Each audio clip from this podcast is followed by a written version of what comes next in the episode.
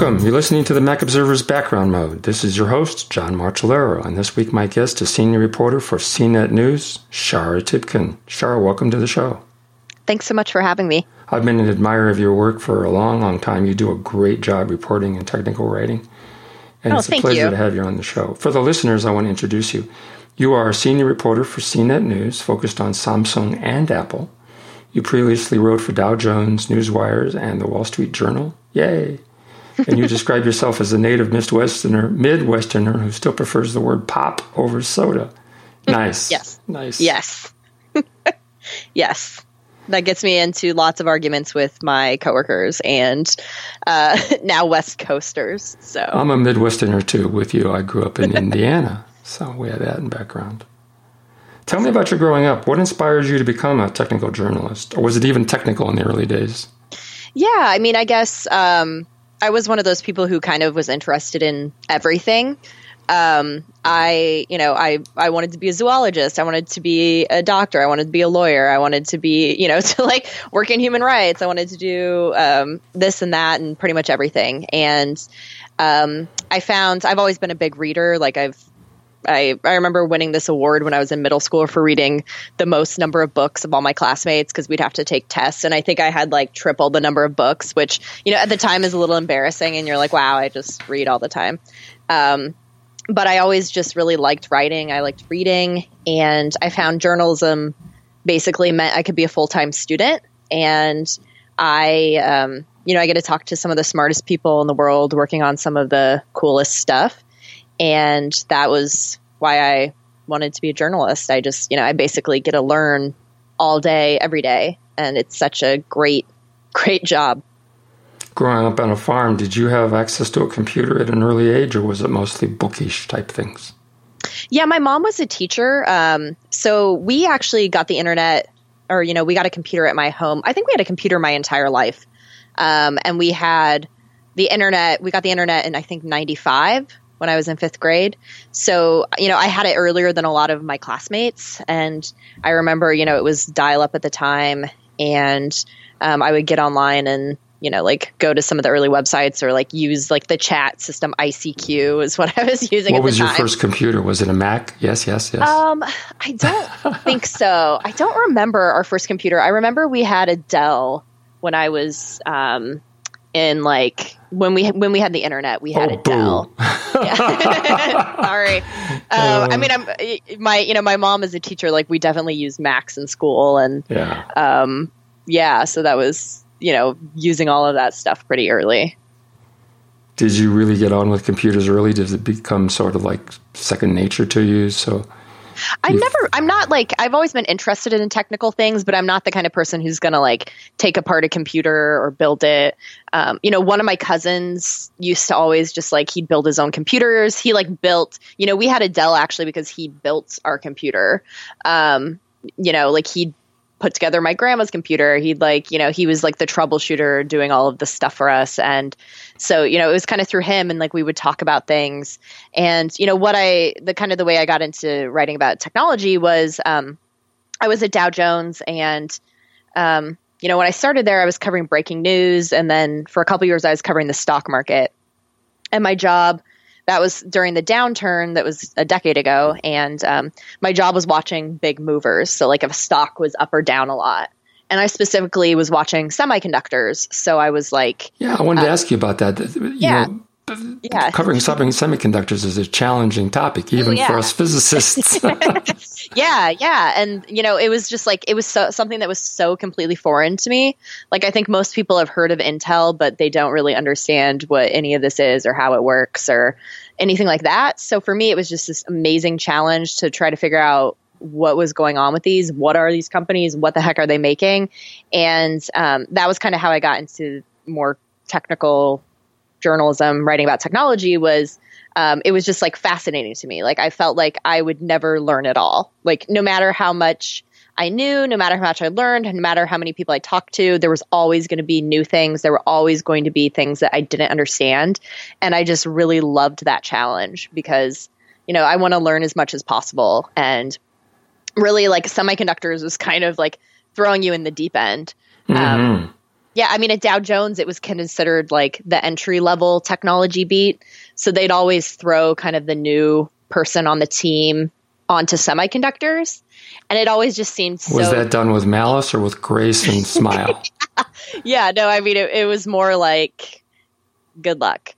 Um, yeah, you, you, um, yeah, I mean, it was the most technical beat. It was the I guess hardest. you earn your wings doing that. Uh, Yeah, exactly. And you know, I think it was great because it just like you semiconductors touch everything and the things that semiconductor companies are working on is what's going to let you do things in 5 years. So I just found it so fascinating because it's always, you know, the possibilities of what we'll be able to do in the future was kind of being enabled by these chips that were being developed now. And I You- just found it fascinating. you went to Simpson College. Was that on your radar at the time, or did you have a more general feel No, I for your future at Simpson? And did you and did you have any professors who were particularly encouraging or inspiring? Yeah, I did. So, um, so Simpson is a small private liberal arts college. Um, it was about an hour and a half from where I lived, and um, I, when I was there, I waited to the last minute to declare my major. I just, I had no idea what I wanted to do. I liked everything, um, you know, besides math, basically, um, and I, I had no idea what I really wanted to do, and um, I ended up majoring in um, journalism and history. And, you know, I felt like they both kind of like drew off of each other. Like, you know, to be a good journalist, you have to be able to dig up history and, um, you know, it just kind of g- gave you this foundation. And the, you know, there were a couple professors that really inspired me a lot while I was there. Um, one was one of my history professors, uh, Dr. Proctor. Um, he was great and he would he challenged us to kind of think differently and do things differently so in a lot of the history classes um, well in all of his classes you were required to talk in every class um, like your grade kind of depended on how active you were and you know i'm a more introvert introverted person. So that was something that kind of like challenged me. You know i would know the answers often but i just you know wasn't necessarily always um, you know saying them. So that was something that kind of challenged me to have to you know be a little more extroverted. And then my um, my journalism professor uh, brian Stefan, um, you know i still actually talk to him pretty often. Uh, you know he, he was my college advisor but he didn't really stop being my advisor when i left and um, you know i go try to go back and talk to his classes every once in a while and he just he was just amazing like uh, you know if you could basically summarize what you know a journalism professor should be like that was what he was Your experience with history and research shows in the work that you do today. I notice it. oh thank you It's really cool. Thank so you. after college, uh, you had an internship in Grand Forks. What was that like? We hear about Grand Forks and we hear about Minutemen missiles, but that's about it. Yeah. Yeah. I mean, it's, it's funny. Like, um, so when I was in college, I was editor in chief of my college paper. Um, I really loved it. I was debating if I wanted to go to law school after I graduated. Mhm. Um, I'd done a semester in London uh, when I was a junior, and I really wanted to go back to Europe. Like, I loved, you know, I'd grown up on a farm. I lived in a small town when I was going to college, and I was kind of ready to like be in a big city. And um, I, you know, I had loved London, but I kind of realized that I had no money, and um, it's you know it's really hard to just kind of like up and pick up and go to another country and like yeah you can bartend but if you want like an actual job it's you know it's it's not that easy. And um, so i brian my um, advisor had had advised me to apply for a dow jones newspaper fund internship.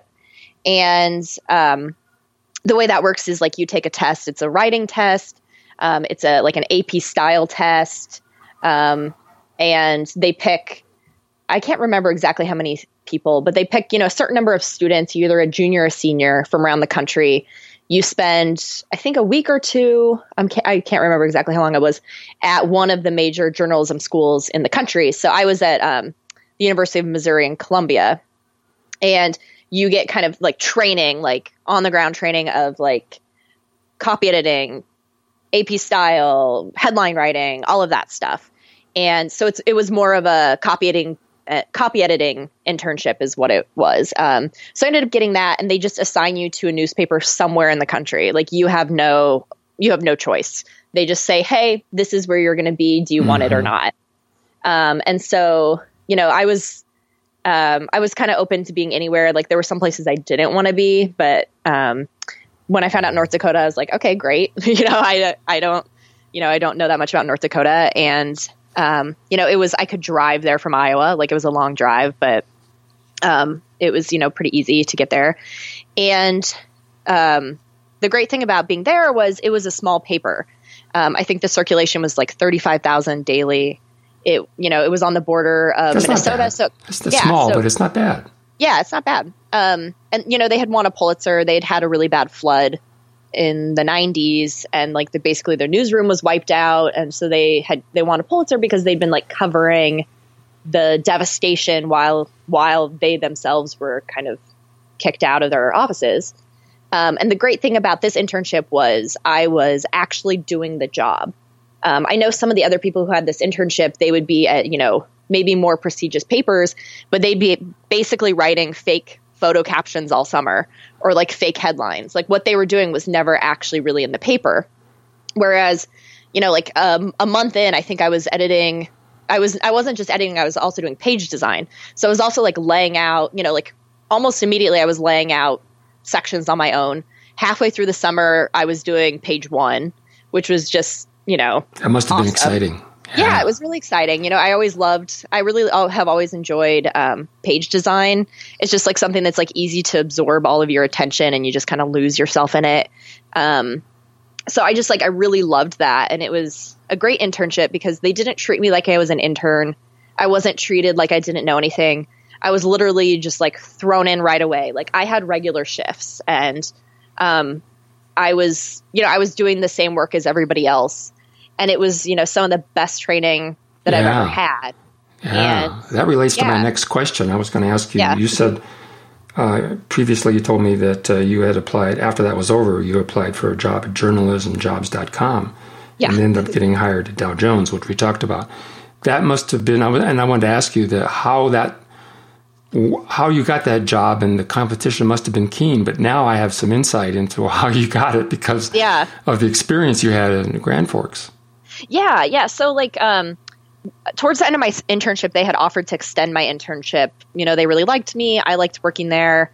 Um, but I just I wasn't sure if I wanted to do it. I really wanted to go back to Europe or you know a bigger city, and so I decided I was just gonna I was gonna go home for a little bit and just try to figure it out.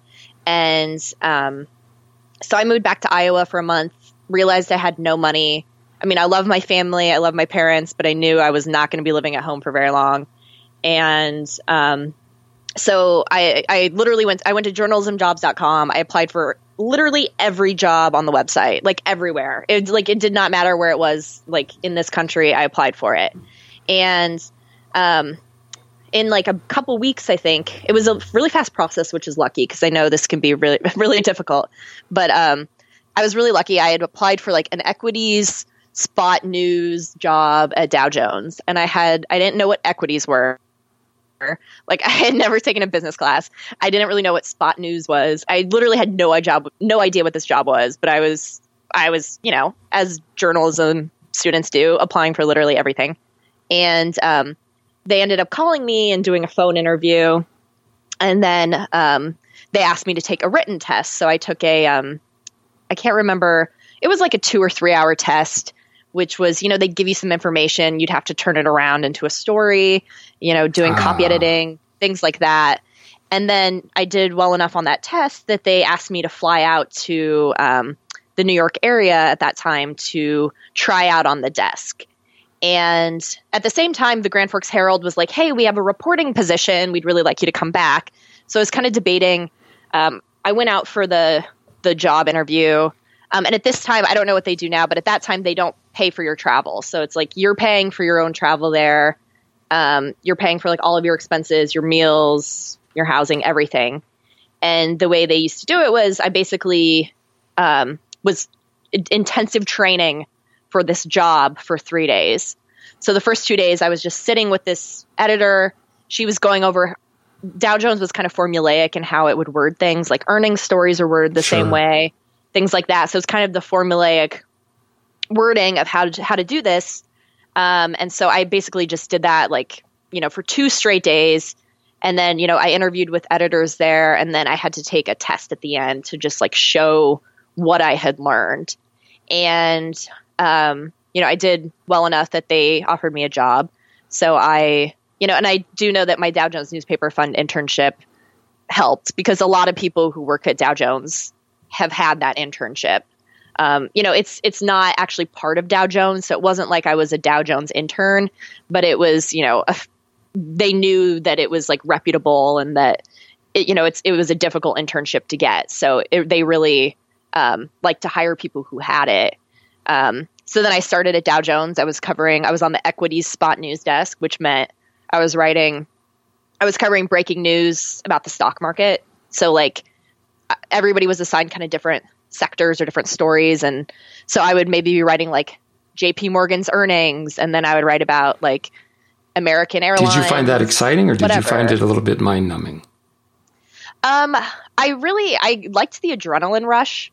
So my, you know, I was working when I started. I was working seven to two, and uh, basically your deadline is 15 minutes. Like you, when the news, when the press release hits, you have to have a story published in 15 minutes. Oh, and fantastic. yeah, yeah. I mean, it's come in handy now. I'm a very fast writer. Like if if some if news breaks, it's like I will usually be the first, if not, you know, among the first, if not the first, to publish something just from, you know, my background of having to do this so quickly. Like your brain just kind of shuts off and you go on autopilot. Yeah, you um, did that recently with uh, Greg yeah. Joswiak in the yeah. iPhone XR 10R sales. Yeah. Yeah, exactly. Yeah, it's just, you know, I just, I can get this stuff out really fast and very, I'm a clean writer, which is helpful um, in this profession. But um, what's a clean was, writer? meaning I don't need a lot of edits. Like I don't have I don't have typos. I don't have like errant commas. Oh. You know, yeah. It's just you know like as like especially when you're writing these like breaking news stories, there is somebody editing you, but they don't want to take a lot of time to have to fix things. So sure, on a 15 minute know, they, deadline, the editor yeah, doesn't exactly. have time. They so. want they want to like look at that and publish it. Yeah, Boom. yeah. So okay. um, yeah. So it was um, yeah, but I, I, you know, I did like doing breaking news, and it was a great way to learn how things worked because I'd never taken a business class. I didn't know how to read a balance statement. I don't. I didn't really know what anything, you know, any business terms were. So it was really a crash course in all of these different industries, like banking, tech, airlines, insurers, all of these different areas. Like writing about like real estate investment trusts, like all this stuff that basically just, you know, tanked the economy. so I, um, you know, I, I did enjoy that because it was, it was a, it was, I, you know, it was, the, your days went so fast because you're just like writing all this yeah. stuff. And also your day's done when it's done. Like you're writing the breaking news you know press releases come out before the market opens or when they're closed so that's you're kind of busy for like three hours and then there's not really you're you'd maybe be writing shells for stuff you know that's coming later like you know somebody's reporting earnings on thursday or whatever but you weren't taking work home you weren't like doing you know you weren't working on the weekends it was just yeah. It was you're you're writing a story and then it was done i'm and, gonna have to interrupt you here yeah no problem so we're come to the end of segment one pretty much when we come back we'll talk about uh, wall street journal and some articles you've written at cnet but first we have to take a commercial break Folks, we'll be right back in 60 seconds. Stay with us. I'm chatting with senior reporter from CNET, Shara Tibken. We'll be right back. Hello there, all you fabulous background mode listeners. I'm Kelly Guimont with the Mac Observer, and I just want to say a few words about how you can support all the things we do. If you're thinking about buying something from Apple, Amazon, or Mac Mall, just go to the Mac Observer's homepage where we have a section called Support TMO or you can just enter macobserver.com forward slash Apple Store, all one word, and that will take you to our special page for Apple and our other affiliates. If you make a purchase from one of our partners this way, the Mac Observer receives a small compensation for sending business their direction. Pretty cool, right? And you don't pay a penny more. This small fee from our affiliates helps us continue to bring you TMO's daily news, reviews, tips, how to's, and podcasts like this one. So the next time you're thinking about an online purchase, come to TMO's homepage and support the Mac Observer. Thanks. Back to you, John. Thank you. We're back. I'm chatting with journalist, reporter Shara Tibken.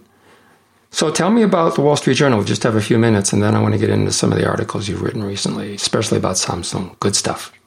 Yeah. Um, so I, when I started, I was doing breaking news. Then I covered the stock market for two years.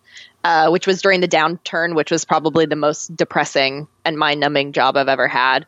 Uh, it was basically seeing like, oh, a stock's down 20%, like what's going on or whatever. Um, so a lot of it was writing about banks that were going out of business or, you know, almost about to go out of business or housing companies that were having problems. Um, and as part of that, I was watching tech companies. I was watching semiconductors. Uh, so after a couple years doing that, I there were three beats open at that time at Dow Jones. One of them was banking, one of them was insurance, and one of them was semiconductors. And um, I really wanted the semiconductor job, and I ended up getting that. So I covered my last. So I was at Dow Jones for five years. My last two years, I covered semiconductors, so like Intel, Qualcomm, um, and I covered IBM. I and I covered uh, data storage. So that was like EMC, so like the big, um, you know, kind of enterprise storage companies, but then also like Seagate, Western Digital. So I was really kind of covering the guts of computers, um, guts of devices. And uh, one is of my coworkers what, is that what got the attention of people at the Wall Street Journal? Yeah, I mean, I was it was I was Dow Jones, Wall Street Journal. It was all the same. I um at the time I was there, there was still like a distinction. There were, you know, Dow Jones reporters and then there were Wall Street Journal reporters. But from the very first article I wrote, my work was going in the paper. So I was, yeah, I mean, I, I think my first article actually that I ever wrote went and went in the paper. So cool. I was, yeah, so I was, you know, I was working with Wall Street Journal editors. I was working with with my counterpart reporters who were. I was based in New York at the time. Did you my ever get a chance to meet Walt, Walt Mossberg or Kara Swisher? Um, we didn't overlap that much. They had they were already doing all things D mm-hmm. uh, at the time, so I worked with like Ina Fried. You know, I talked to her a lot. Oh yeah, I need to get her on the show. Yeah, do you know her very well? Yeah, I do. Yeah, I got to get her um, on the um, show. Yeah, and I I worked with some of the other all things D reporters, um, but I didn't work with them that much, and they also yeah, so they were kind of doing through going through all of kind of like that while I was there um, yeah, and and um, I yeah, so like I was you know yes, I was working with people across the organization, and um, the kind of the distinction was just kind of a name. Like every most of what I wrote yeah, went in the paper. Yeah. yeah. So, so, why did you leave for CNET? Yeah, one of my uh, coworkers at Dow Jones at the Journal had gone to CNET. Um, he had covered telecom, so Roger Cheng, he'd covered telecom while I covered semiconductors, and we sat next to each other. And um, when he went to CNET, he started talking to me about it, and they they kind of created a position and um, recruited me over. So I went over to CNET. Um, I had really liked working with Roger, and I just saw a lot of opportunity at CNET. Um, to kind of cover different things. Like I loved covering semiconductors. I still like writing about semiconductors. That entailed a move to San Francisco, right? Uh, well, I started. Yeah, I started with CNET in New York, and I was covering. I initially co- was covering kind of general news, and then I started covering Samsung about a couple months after I started.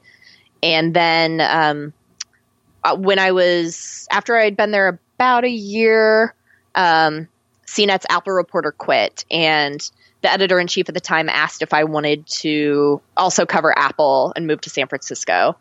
And Yay. at this time, I yeah, at this I take that this, job. yeah, at this time, I'd been in New York for about seven years, and um, I was kind of ready to try something different. And it's always you know good to try something when a company's going to move you and support you. So does San Francisco I, please you compared to New York, or is it six to one, uh, half a uh, dozen of another? Yeah, it's you know, it took me a really long time to adjust to San Francisco. Like I'm finally at the point where I do like it. Like I love California. I think California is just beautiful. It's it's such a beautiful state. Um, I still miss the like the vibe of New York. I miss I, you know, I miss the energy. I miss just like I don't know how many restaurants and shops and I miss Broadway yeah. especially. Oh, like yeah. I love theater. So that's, you know, that's hard. That's something I really miss, but I am able to go back quite a bit, which is nice. Okay, so before we run out of time, I've got a whole bunch of questions I wanted to ask you about your writing. Great. And the one I've been, even though I've been following you for years, the one that really stood out for me was a recent article you wrote at CNET about rural broadband and the difficulties entailed there. It was a fabulous article, and I'll put it in the show notes. Uh, fill us in on rural broadband and the problems and some of the solutions. Yeah, so this story, uh, I ended up my coworker uh, Maggie Reardon and I ended up doing a story package about this, um, and the way it came about was I was um, talking to my mom, and I was I working at CNET. They let you work remotely, so when I go back to Iowa, I will often work from there for a bit, so I don't have to use all of my vacation time. And the internet is so slow that I feel like I've gone back in time, basically. And you know, for me, I'm just dealing with this for maybe you know a month total out of the year, whereas my family is dealing with it all the time. And, uh, you know, so just kind of seeing what that was like, this is something I've wanted to write about for quite a while. Uh, w- you know, we, you know, 5G's coming. We're hearing all this like crazy fast, you know, mobile speeds, but people in a lot of places of the US can barely get any connection at all. And it was just really striking to me to see you know what it's like there. And i think a lot of people just don't realize what it's like. So my colleague and i put together this package to kind of show people what it's actually like in daily life and what the reality of you know lack of internet connection that people are dealing with in a lot of these places. And you know iowa is becoming this um, lots of tech companies are going into iowa.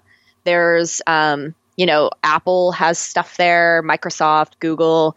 You know, a lot of those are data center related, but other places hire a lot of people in Iowa. Usually companies like, go into an area where they find a workforce that's amenable yeah. to being hired. How did Iowa yeah. de- how did Iowa develop a workforce that appealed to Apple and Microsoft? Well, Iowa has Iowa State University has a really strong engineering program. Mm, um, okay, they always ha- they have for like years. So there's an educated workforce. Um, Iowa's public schools are very good. People are just, you know, people are well educated there. There are tons of private small colleges like Simpson, like what I went to. Um, so it's you know it's just it's an educated workforce. Uh, it's cheaper than the Bay Area or the or the East Coast. Um, it's cheaper to hire talent. Uh, a lot of people who live in Iowa are from Iowa and they want to stay in Iowa. Um, you know, I talked to this. Except James T. Kirk, he left. yeah, I talked to um, Pillar Technologies. They they're kind of like a software consulting firm, and they they have offices in some areas, and they're looking in Iowa. They're trying to build these what they're calling forges. So they're trying to set up offices in small towns outside of big cities. Is that helping with the broadband issue? Um, kind of. So they the requirements that they have is they have to have fiber because they're you know they're dealing with clients in the Bay Area and they have to be able to mm-hmm. to collaborate with them and get things to them as quickly as possible, access all of this data as quickly as possible.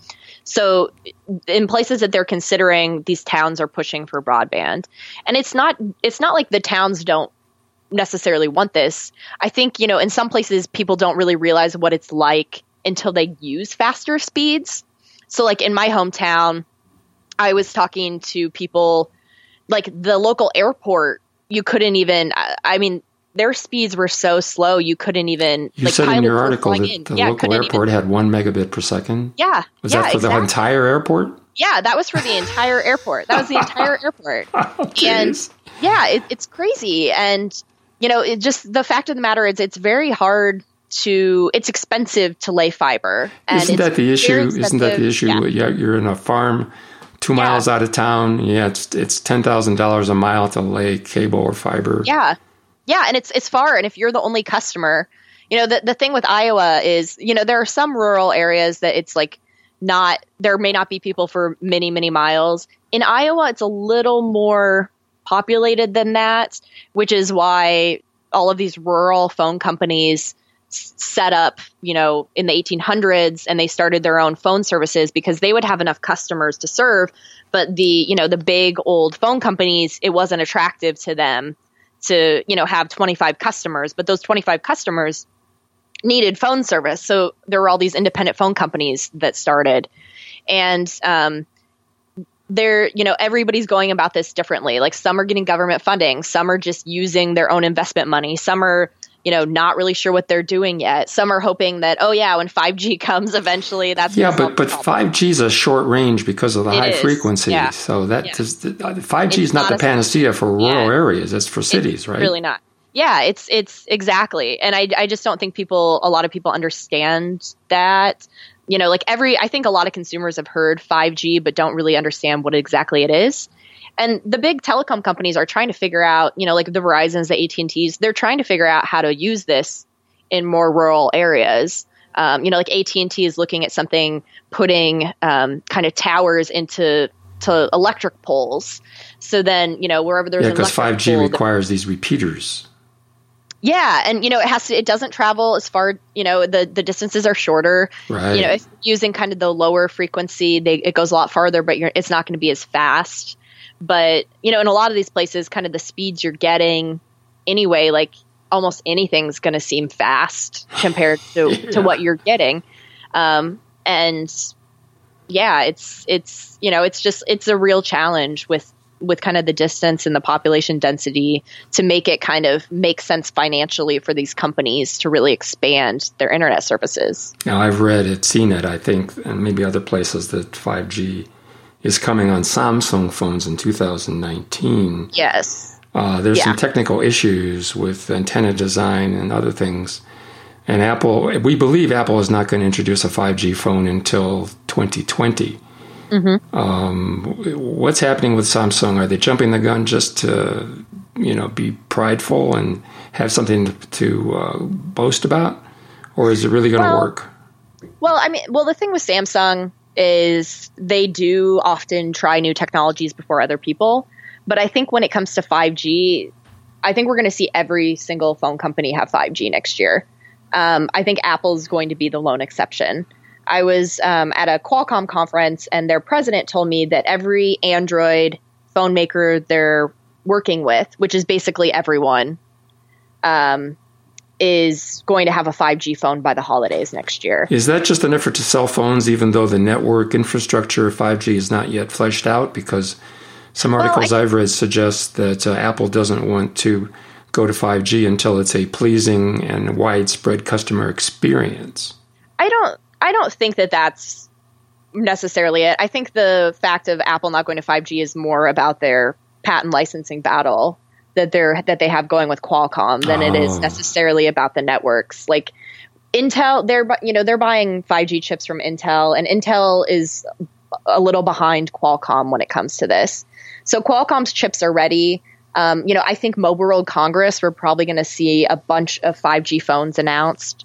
Uh, the network operators, like AT&T says they're turning on their network by the end of this year.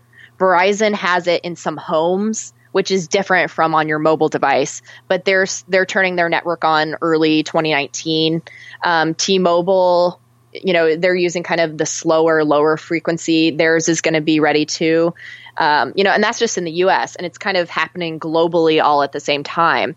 So we are really going to see networks turning on next year. Does that mean in Iowa people are going to see 5G? No. You know, maybe Des Moines, maybe some of the bigger cities, but you know, where I grew up, there's not going to be 5G. Is there going to be 5G in New York and San Francisco? Yes, there will be. I read something about maybe the possibility of um, local 5G modems connected to the internet so that you could have local 5G and inside buildings where the yeah. signal doesn't propagate very well. So, do we expect to see 5G home modems? Yeah, like that. That this is one thing that's uh, pretty interesting. Is I think that there is kind of just like this whole new market for 5G, which is you know in homes and in you know businesses especially like i i based on you know conversations i've had with suppliers like samsung qualcomm and others there could be you know like CNET's owned by CBS. Like CBS could set up their own 5G network in our offices, mm-hmm. or um, instead of Wi-Fi to replace their, Wi-Fi or supplement. Uh, it could like supplement. Yeah. Um, you know, if you have fiber, like you're you already have like super fast speeds. Um, but you know, a lot of there could be like a lot of like really interesting industrial uses and reasons, you know, to have kind of these like mini 5G networks. Um, and you know, I you know, like Verizon's and AT and T's, they're going to want to set that up for people. You know, they're going to want to have like you know install that for people. So um, yeah, I mean, it, it you know, it, it's interesting. It's going to be interesting to see how like what happens with 5G. You know, I think next year we're going to see it for sure in big cities, more densely populated populated areas. And you know, even people who keep a 4G phone should benefit from this because the biggest problem with 4G right now is kind of the congestion. Like there's so many people on the 4G networks and downloading and accessing 4G data that it just like slows it all down. And once more people are on 5G, that kind of solves that problem. It's more like, you know, instead of a one lane highway, it's multi lanes. Yeah. And, you know, so then 4G is even going to be faster. And, um, you know, I, are we going to see like these massive, huge, huge, fast speeds? You know, probably not unless you're sitting, you know, underneath a, like a a base station. but but you know, I think everybody's going to start seeing faster speeds. You know, starting next year and then you know ramping up in 2020 and um, you know even rural areas. You know, everybody I talked to said, you know, it's going to make its way there. It's just going to take a little while. That's going to be exciting. Well, we're starting yeah. to run out of time, and I only have a minute or two left here. I want to shoot some rapid fire questions at you, some some Great. quick questions and answers. So Samsung has come out with an A8s with no headphone jack. After years of ribbing Apple about it, is this just Samsung being Samsung? What's the what's the story there? You mean like why don't they have a headphone jack? Yeah, I, I mean, are they following suit, or are they just going to ignore their past uh, and advertising, and or are they just jealous of Apple, or what? I don't think it's like. I, I think it's more like people are still angry about Apple ditching the headphone jack. Like, frankly, people are, but mm-hmm. people now are more used to it. And there are just better, you know, there's, there are more options out there in terms of Bluetooth headphones. And it's something that people are just kind of more used to. So uh. it's not as shocking if you're the, you know, the first one to do it. Um, you know, with Apple, it, it, you know, it, it was surprising for a lot of people. And, you know, it can be a pain when you're, you know, your iPhone, your Mac, and your iPad all require different headphones. And then when you, you know, get on an airplane, you need regular, you know, the regular headphone jack. So, um, you know, I, I'm carrying like four kinds of headphones basically at this point. Okay. And, you know, is that, you know, is that a super convenient future? Not so much, but, you know, at I, some I point, I think I it think helped with the IP68 waterproofing. That was yeah. the big thing. Yeah, right? totally. All right. Samsung has introduced a foldable smartphone or smoldable, foldable smartphones, yeah. smoldables. is that is that a, a, gimmick or is that the future? Well, we don't know yet. Um, they just gave us some like very brief details about it. We don't even really know what it looks like. Uh, you know, this is something we'll we'll probably see early next year. I think that it's going to be interesting to see what this actually is like. Um, you know, the way they've kind of positioned it is it's a phone when it's closed, and then it could be like more of a tablet. Mm. Uh, they had a developer conference in October um, that I went to, or yeah, recently, sorry, November, I believe. And it was, um, it was you know they were talking about how like if you're using like flipboard for instance when it's closed and it's more like a phone when you open it to the bigger tablet it knows where you were and just gives you more of an expanded view so maybe you'll have like a a toolbar on the side and then like the article or whatever uh, so i think they're really trying hard to come up with real actual uses for why you want this and why it's not just a gimmick do I think the first phone is going to be something everybody buys? No. Like this is going to be when they first introduced kind of the flexible display that curved around the side of the phone. That was just very limited quantities. It wasn't, you know, very widespread, but eventually we've seen that in all of their phones. And, you know, most phone companies now use kind of the curved displays. Um, so this could be something that becomes normal down the road. I think it's going to be kind of limited in the beginning also they have to get app developers on board. They have to get sure. things that actually make this useful which i think is what they're really trying to work on. Okay. So we really are out of time. So all right. I want to thank you for being on the show with me. This was a lot of fun. Your perspectives and your background really helped inform us about a lot of things. Thank you very much. Great. Well thank you so much for having me. Tell the listeners how to contact you if they wish. Uh, yeah, I am on Twitter at Shara Tibken or uh, email also shara.tibken at cbsinteractive.com. Excellent. Excellent. Again, thank you very much for joining me on the show. It was a pleasure. Great. Thank you so much. Listeners, I'm glad you came by and I hope you enjoyed the show. You've been listening to the Mac Observer's Background Mode. We'll see you again next week.